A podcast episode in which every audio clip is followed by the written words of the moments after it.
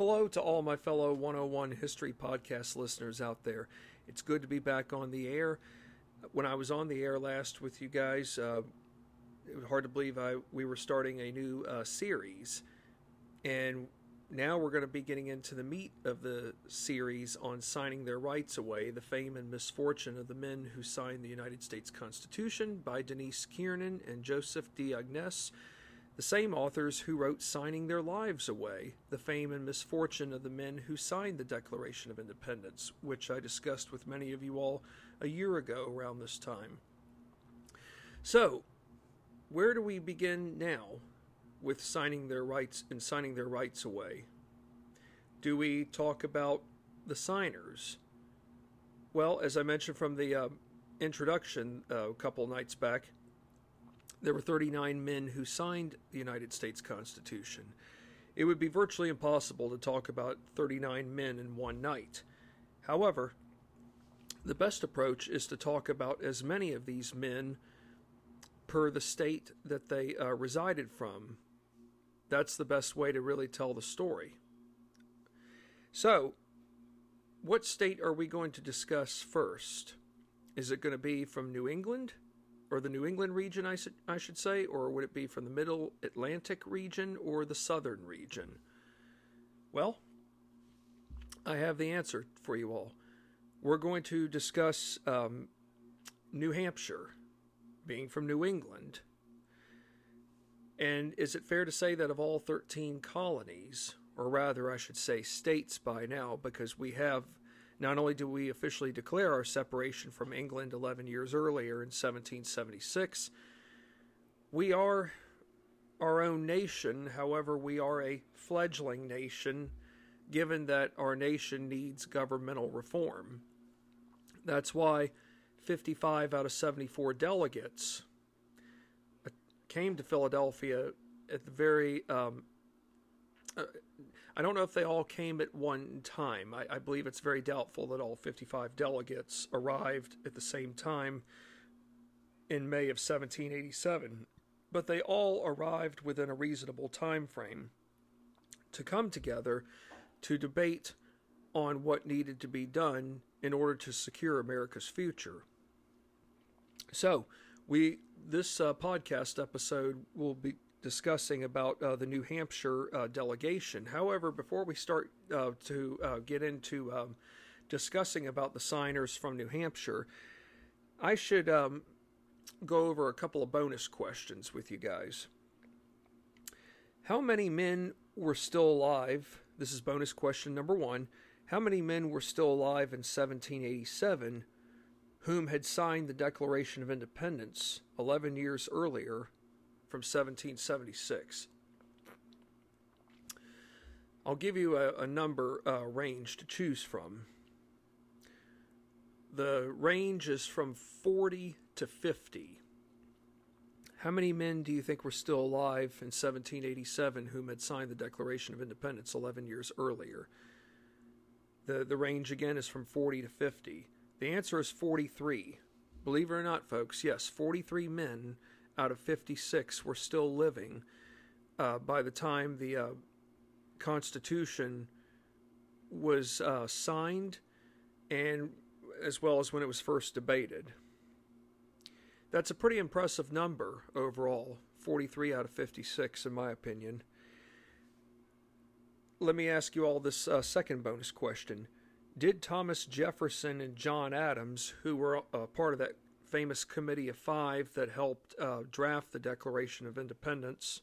Of course, yes, Thomas Jefferson was the author of that document, but John Adams, Benjamin Franklin, Roger Sherman, and Robert Livingston all um, were a part of a, a, very essential committee that helped uh, Jefferson um, not only just write the Declaration of Independence, but helped them with the necessary revisions, considering that Jefferson had to make um, about 86 revisions before that uh, final uh, document was submitted to where um, the delegation, or not just the delegation, but everyone in attendance, agreed to the document and then two days later declared July 4th as the official nation's uh, holiday. So were Thomas Jefferson and John Adams um, present at the Constitutional Convention in Philadelphia? Uh, the answer is no. Where was Thomas Jefferson? Well, let me ask you this was he at his home in Monticello or was he overseas in Europe? The answer is um, choice B. He was overseas in Europe. He had left Virginia three years earlier in 1784 to accept the French ambassadorship position, which he held until 1789, uh, being the same year that George Washington uh, became our nation's first um, president. John Adams let me ask you this was he still in Massachusetts when the Constitution was first being debated, or like Jefferson, did he go over to Europe? Well, believe it or not, just like Thomas Jefferson, John Adams um, left um, Massachusetts right after February of 1787 to become uh, ambassador of England. Two um, key uh, revolutionary leaders who are still making their presence known uh, on an international uh, on an international uh, level. Our last bonus question is the following: What's important about May 25th, 1787? The Constitutional Convention officially begins. And who is elected president of the Constitutional Convention? I'll give you some choices. Was it John Hancock of Massachusetts? Was it George Washington of Virginia? Was it uh, John Rutledge of South Carolina? The answer is choice B George Washington of Virginia. He is elected president of the Constitutional Convention. So now we will begin our discussion with New Hampshire, the New Hampshire delegates who signed the Constitution. How many men do you all think um, came to Philadelphia from New Hampshire? Was it more than three? Or was it less than three? The answer is choice B, less than three. So, who is our first delegate we're going to be discussing about? Many of you all probably don't know his name. I didn't know anything about him until I read the book. He may not have been on the same scale as George Washington or James Madison, but after reading about him, he sure did leave a good legacy. His name is John Langdon. Langdon spelled L A N G D O N. For one, um, John Langdon grew up in New Hampshire all of his life. Course, we must keep in mind that some of our forefathers were born in one state but lived in another state for for the remaining duration of their life. Um, I tend to think of Benjamin Franklin as a great example. Um, most people don't realize that he was born in Boston, Massachusetts, but yet made Pennsylvania. He lived in Pennsylvania a majority of his life when he got to uh, adult age status but yes, his roots were originally uh, planted in Boston. But as for John Langdon, he is born in um, 1741, I should say June 26th of that year, 1741.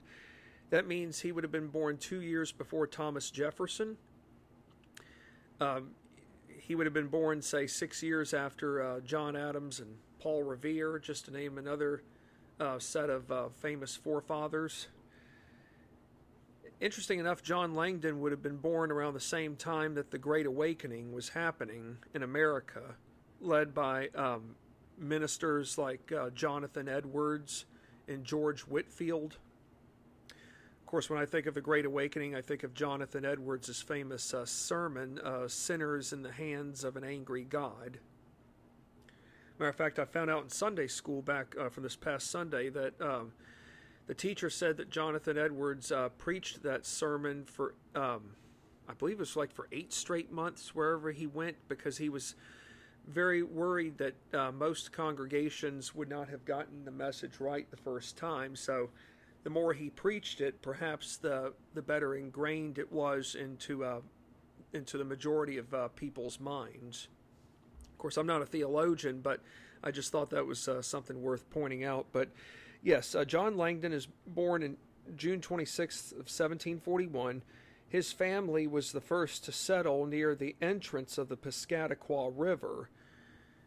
Uh, the Piscataqua River, I found out, is a 12 mile long tidal river that forms the boundary between New Hampshire and Maine. Lang- the Langdon family settlement eventually became known as Portsmouth, which would become a major New England seaport. And believe it or not, I, for one, I live in Virginia, and there is a, uh, city uh, east of where I live, not far from Norfolk and uh, Suffolk and the Hampton Roads area, called Portsmouth, uh, Virginia. And there is a Portsmouth, England. So it is fair to say that Portsmouth, Virginia, and um, Portsmouth, uh, New Hampshire, their names are derived from the uh, city in England, which was more than likely a seacoast city, or, or is a seacoast city rather, being Portsmouth. Well, uh, given that uh, the Langdon family settlement became known as uh, Portsmouth, is it fair to say that John Langdon's father was a shipbuilder? Absolutely so. But he was also a well to do farmer. Hey, there's nothing wrong with having multiple trades. If that's the way you got to make a successful income, if, if that's the way to make an income to be successful at what you do. Well, what kind of career do you think uh, John Langdon chose to pursue after finishing grammar school? Did he decide to follow in his father's footsteps by being a farmer, or did he choose to strike it out on his own with uh, influence from an older sibling? It just so happens that John Langdon chose to strike it out on his own with influence from his older brother, who also happened to be in the Navy and John himself chose that um, route. He started out as an apprentice to a naval merchant. Okay, it's one thing to go join the Navy, but hey, if you're going to join the Navy, you need to apprentice apprentice yourself because there's more to being and there's more to the Navy than just being a sailor. You've got, you know, if you're on a ship, which you were in those days, you've got to know um, how to um, steer the ship. You've got to know how to um, be a team that goes about building a ship, like, you know, caulking, rope making, those kinds of um, trades that go along with um, being a part of something uh, greater. So in 1763, at the age of 22, which is the same year that the French and Indian War comes to an end, or that infamous AKA Seven Years' War, John Langdon became captain of a cargo ship which sailed to the West Indies. And in 1767, at the age of 26, he established his own firm, which included owning small, a small fleet of vessels involved in the triangle trade. What do you think is the triangle trade? Well, obviously, we know triangle has uh, three sides, but for the triangle trade, this trade uh, network involved Port, the uh, city of Portsmouth, New Hampshire, as well as the Caribbean region and London. You know, remember, folks, colonial America, there's more to the British Empire than just uh, colonial America. The British have a vast stake in the, in the Caribbean, aka the West Indies. So, what kind of uh, goods do you think uh, would originate from Portsmouth, New Hampshire, that could be brought down to the Caribbean? How about salted cod? you know, of course, when I think of Massachusetts, I think of Cape Cod, but at the same time, the um, I, I, think it's fair to say that even in Portsmouth, New Hampshire, you're going to be able to salt fish. Maybe not cod, but salt fish in general, to where you can ship that down to the Caribbean for um, for for people who uh, would benefit from that kind of um, trade market and then uh, the people from the Caribbean would send something in return to uh, Portsmouth, New Hampshire, most notably like sugar, for example, or um, salt. Uh, of course, when I think of the Caribbean, I tend to think of sugar, but believe it or not, uh, salt was a very valuable commodity in the Caribbean. So that's the triangle trade right there for you, folks. But let's learn more about John Langdon. Was John Langdon's shipping business impacted by British policies? So we're talking now about the post-revolution, the post-French and Indian War era, rather, I should say. Do you think it's fair to say that uh, as time went along after the French and Indian War ended, that John Langdon's shipping business became severely impacted by British policies? What kind of policies do you think would have uh, impacted John Langdon? Well, how about the Stamp Act of 1765? Or, or, or most notably, the Townshend duties, where um, taxes were placed on lead, paint, paper, glass, and the infamous commodity, the tea. Of course, in the end, Parliament repealed those Townshend duties, most notably the taxes on the lead, the paint, the paper, and the glass, but not on the tea. But I do believe it's fair to say that John Langdon was severely impacted by um, the uh, duties that were placed on um, as a result of the Townshend Acts. But he became very anti British by the start of the 1770s. He served on the New Hampshire Committee of Correspondence, including the Non Importation Committee. Remember, folks, what those committees of correspondence were? They formed in all 13 colonies and they um, corresponded with one another. And, they, and, once they wrote their letters in their respective state, they would have a courier rider go into the neighboring state to um, deliver the news from the state next door and this way, states could learn about one another and find out what they had in common and what they might have had um, difference wise. But but by the time um, delegates met, especially if that first Continental Congress gathering, over time, those letters that were um, distributed helped uh, many of the delegates get to know one another.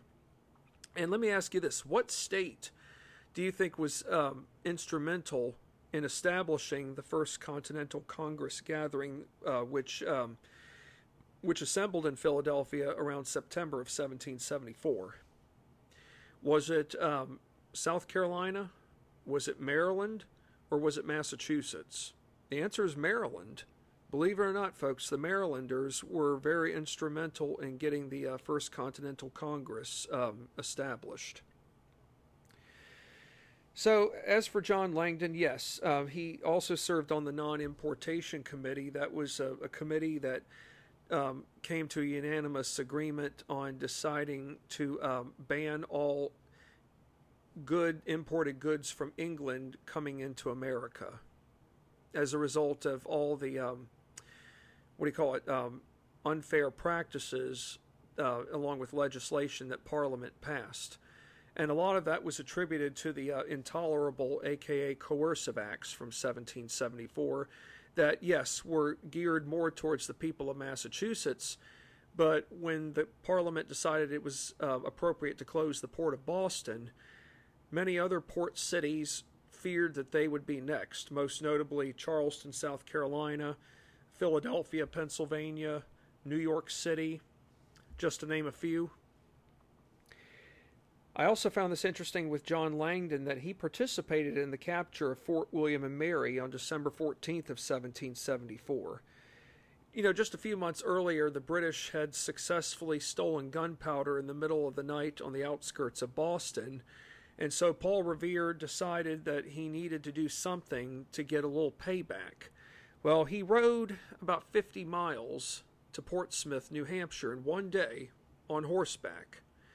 For those of you who were with me when we discussed Paul Revere's ride by David Hackett Fischer, well, Paul Revere had a big part in uh, coordinating the um, raid, the surprise raid that led to the uh, takeover not only of just Fort William and Mary, but all of its munitions inside, aka gunpowder.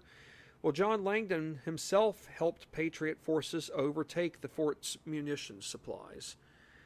Hey, John Langdon, folks, is no stranger to freedom. He's no stranger to um, doing what is right for his country when it's needed. So remember, folks, there's there are so many other people out there that are like Paul Revere, but yet they are their own Paul Reveres, doing what is best to not only look after their own fellow townspeople, but also for their state as a whole and perhaps for the nation. Because as we know, in 1774, it wasn't that far off before shots were heard round the world. In 1775, John Langdon made his way into New Hampshire politics, which, which included serving as the House Speaker. And in 1776, he was elected, elected to the Second Continental Congress, where he served on a committee that helped create the Continental Navy. Hey, all that experience out at sea, uh, commanding a ship, owning a small fleet of vessels. Yeah, with that kind of expertise, I I could see how serving on a committee that helped create the Continental Navy was paramount. And as a matter of fact, uh, there was a signer uh, to the Declaration of Independence who um, played a huge part in creating our um, the Continental Navy. And he would have obviously known John Langdon, but he was a signer from North Carolina. His name was Joseph Hewes. So if you ever hear anything about Joseph Hewes, think of uh, the Navy, the Continental Navy, that is. Uh, what did John Langdon oversee that was a first during the early onset of the American Revolution? Anybody want to take a guess? He oversaw America's first warship get built, the America.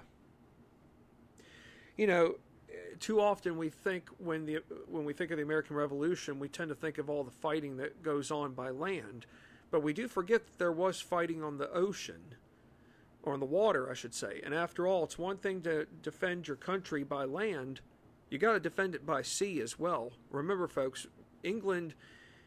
England's military not only is the mightiest by land, it is also the mightiest by sea.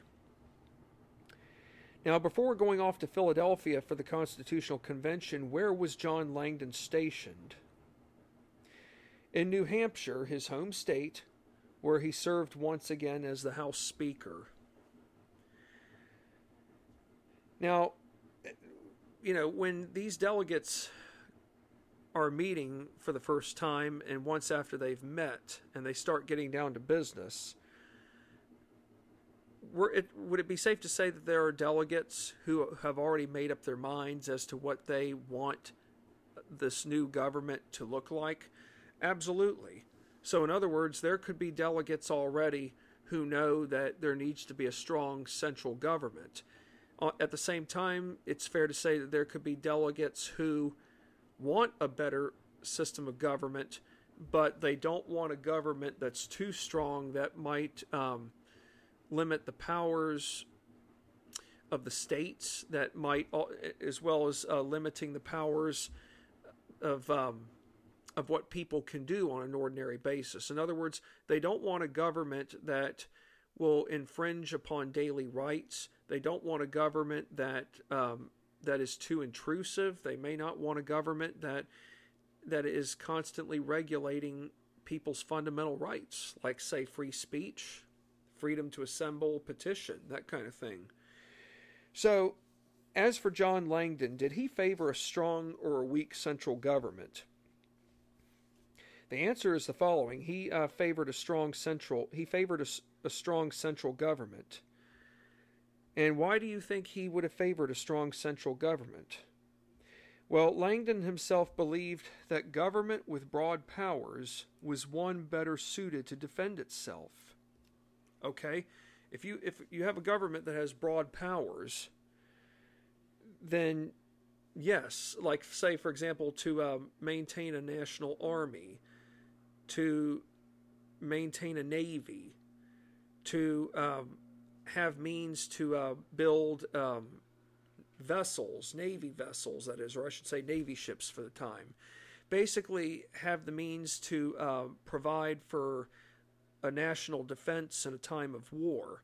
In other words, John Langdon knew under the Articles of Confederation that none of those measures, like, you know, being able to raise and maintain an army, to providing for a national defense, were not included in the Articles of Confederation. So Langdon knew that, hey, in order for this government to be better from a military standpoint, we've got to, have more broader powers. And while, yes, there are going to be people who may not like a standing army, the bottom line is is that there needs to be an army all the time, whether it's in a time of war or in a time of peace. Because if you get complacent, then how are you going to know how to defend your country when the inevitable happens, or the unexpected, rather? Because I will tell you this much: um, in a little over 25 years from from 1787, our nation will be at at, at war, and it will be a war that will once again uh, put America's freedom not only at stake, but it will um, it will become America's second war of independence. And I think many of you all know what I'm referring to because uh, I did a, uh, a, series last year uh, titled "Through the Perilous Fight: the the six the, from the burning of Washington to the Star Spangled Banner and the six weeks that saved the nation." Pardon me for getting ahead in all this, but remember, folks, in 1787, we do have to think about how we're going to maintain our country's national security. We can't just assume that, okay, we had defeated the mightiest empire six years earlier, that war itself will never happen again in the United States. That's wishful thinking, but the reality is that that's just not um, likely to ever happen again where we would be immune from war. So, John Langdon was very active at the Constitutional Convention and he spoke more than 20 times. And I think it's fair to say that his solid that his background in financing military operations was very crucial to why he believed that a government with broad powers was better was one that was better suited to defend itself. So having had experience in the shipping industry to uh, serving in in the uh, American Revolution, um, and overseeing uh, the construction of America's first um, warship, yes, that those kinds of connections right there in terms of financial matters are key to investing in America's uh, future, not just from an infrastructure standpoint, but from a um, from a security uh, standpoint as well. Now, was John Langdon a leading force figure behind getting his fellow New Hampshiremen delegates to ratify the U.S. Constitution? Yes. Langdon himself, folks, believe it or not, had to go as far as having to postpone the ratification voting, which was originally supposed to have taken place in February of 1788. He even had to write a letter to George Washington advising him that it was going to take a few more months longer because many of his fellow New Hampshiremen who were delegates to the state convention really were not sold on this document. They they were skeptical about it. And you know what's interesting about New Hampshire is that it's it's a small state, just like New Jersey and Delaware. I could see how people in New Hampshire were very fearful that that people in uh, Massachusetts, Pennsylvania, and Virginia would have far more representation and would have and would benefit far more than the smaller states because the larger states would have a greater um, would have greater representation to where the little guys would simply be left out of the equation altogether. So there is good news to report that come June of 1788, after working tirelessly for four months in garnering additional extra votes to secure the ratification approval, John Langdon's uh, mission became a success.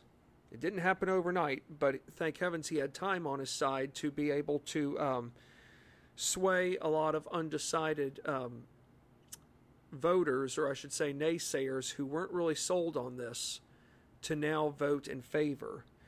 It was a close vote. By a vote of 57 to 47, the New Hampshire State Convention ratified the U.S. Constitution, which it did so on June 21st of 1788. Why is New Hampshire's ratification of the U.S. Constitution so important? Well, you need to have, since there were 13 uh, colonies, 13 states, I don't know why I still like to think of them as colonies, but I got to remind myself we're in the post Revolutionary War era. We've graduated from colonies to states. But in order for the Constitution to uh, become the actual governing document, there needed to be 9 out of 13 states to vote in favor. New Hampshire became the ninth state. And by being the ninth state, the Constitution itself went into effect as the United States' governing document.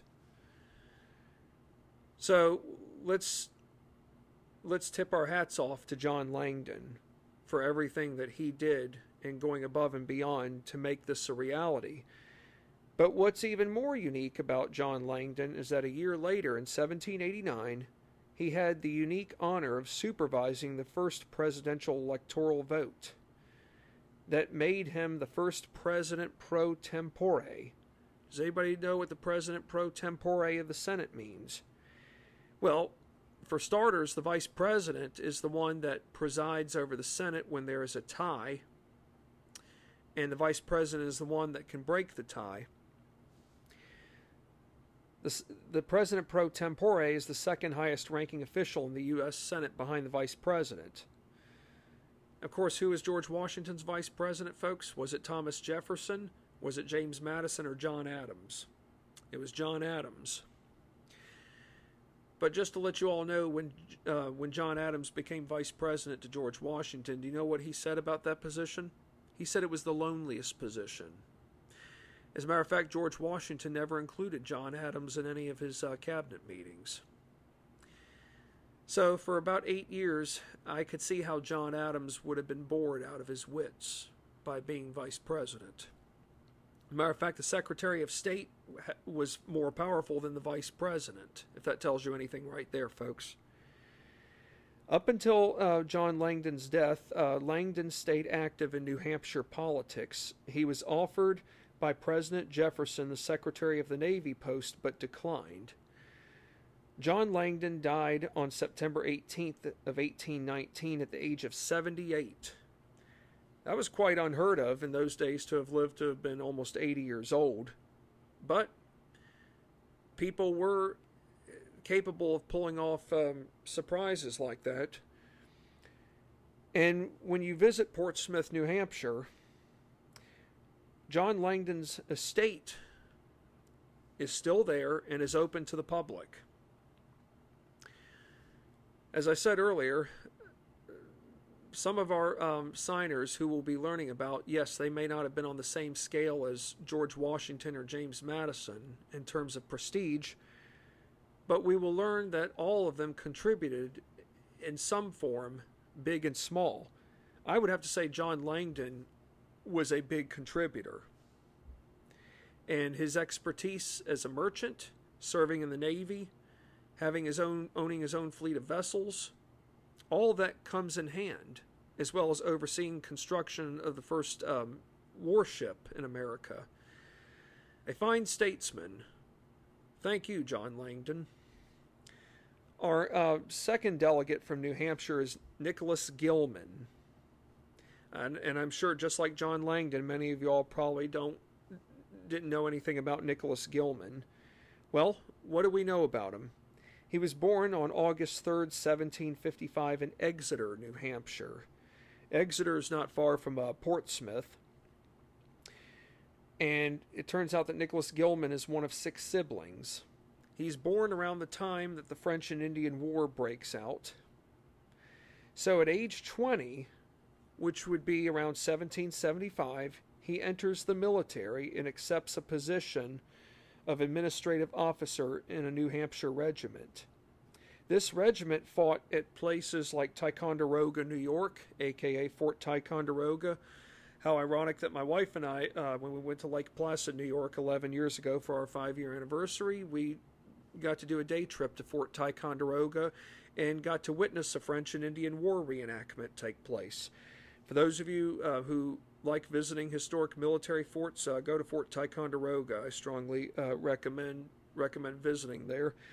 And then to the uh, south of Ticonderoga, um, Nicholas Gilman's uh, New Hampshire regiment fought at Saratoga, New York, which was the uh, turning tide that pers- finally persuaded uh, the French to join um, on the side of the Americans.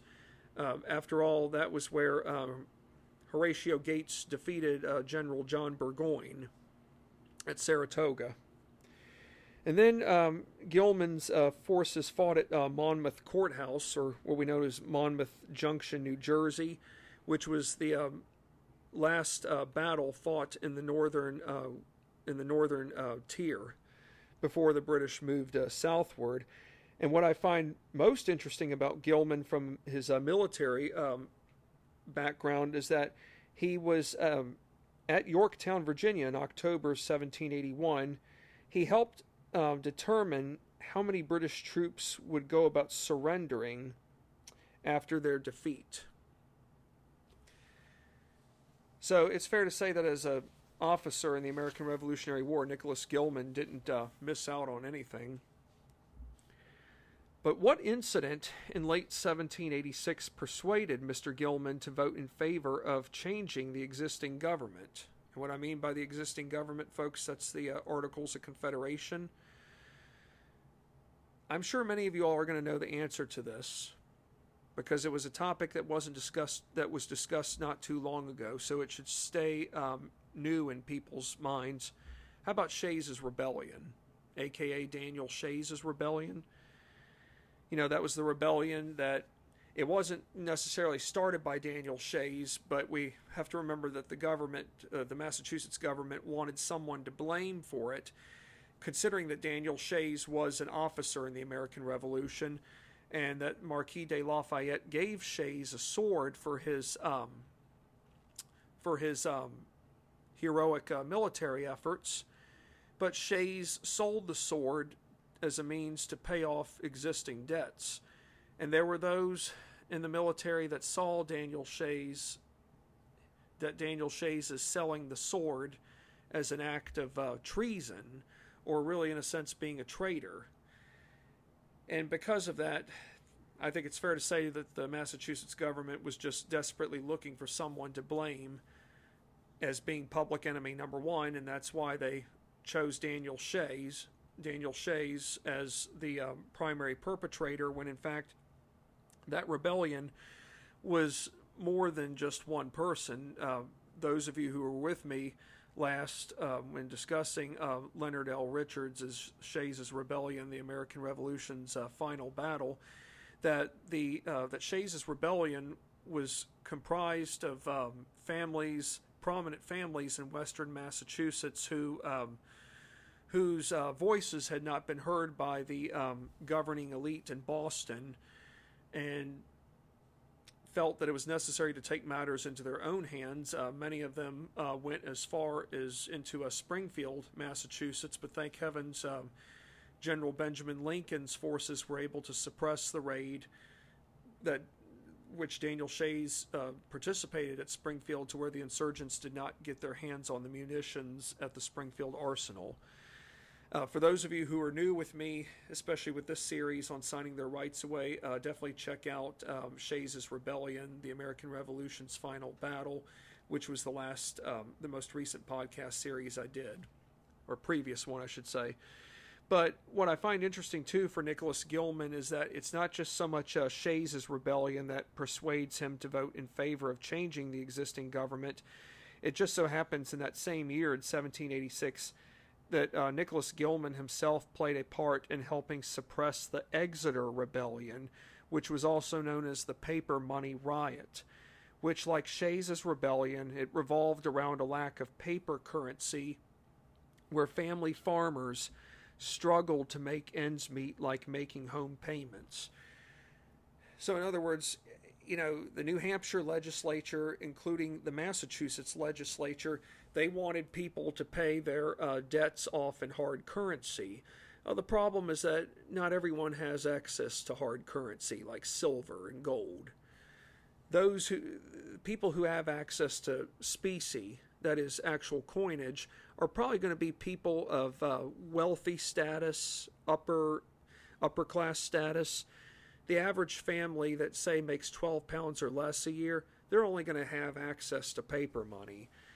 So, in the end, with this um, riot in um, New Hampshire, the uh, governor had the uh, backing of the um, legislature as well as the um, as well as the uh, general public, whereas in Massachusetts that was the opposite. Many in the um, many of the uh, military in Massachusetts that uh, were called up to uh, suppress the insurgents actually sympathized with with those uh, people. What else did Nicholas Gilman accomplish after 1787? He served as a member of the U.S. House of Representatives for four terms. He accepted the position of a federal bankruptcy commissioner from President Thomas Jefferson, and he was elected to the U.S. Senate in 1804. Now, um, Nicholas Gilman unfortunately uh, passed away on May 2nd, 1814, at the age of 58 and he never married. It turns out that Gilman was one of three bachelors to sign the U.S. Constitution. Well, um, I, I, find that rather very unique to be one of three bachelors to sign um, a, a, historic document. There's always a first for something, isn't there, folks? Well, you know, we've covered a lot of ground tonight, and, you know, yes, New Hampshire is a small state. But even a small state can make a statement, both big and small.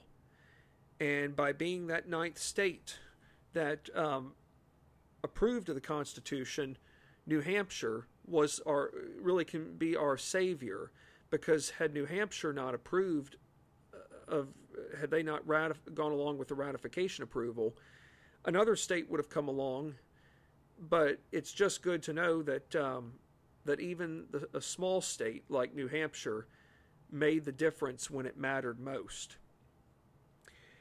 So, uh, I thank you for letting me be on the air with you all uh, tonight. And I don't know when I'll be on the air again next. As I to- told you all from my uh, previous podcast um, session, that uh, here soon I'm going to be on assignment. Um, so I hope to be in uh, hope to be back on the air again with you all uh, sometime soon. But um, if I'm not on for a while, I don't want you all to think that I've uh, vanished. It's just that I'm going to be on assignment, and it's going to be more than just a couple of days in terms of being on assignment. I can tell you this much: that it's going to be fun. But when you're on assignment, that doesn't mean that um, it doesn't mean that yes you can't have fun. You can. What it means is that um, you could be doing a variety of things that are fun. Well thank you again as always for listening. And um, and if any of you all know of uh, people out there who want to podcast uh, tell them to come to anchor. It's free. The opportunities are limitless and the results go beyond the sky's ceiling. Thank you again and um, wherever you all are um, stay safe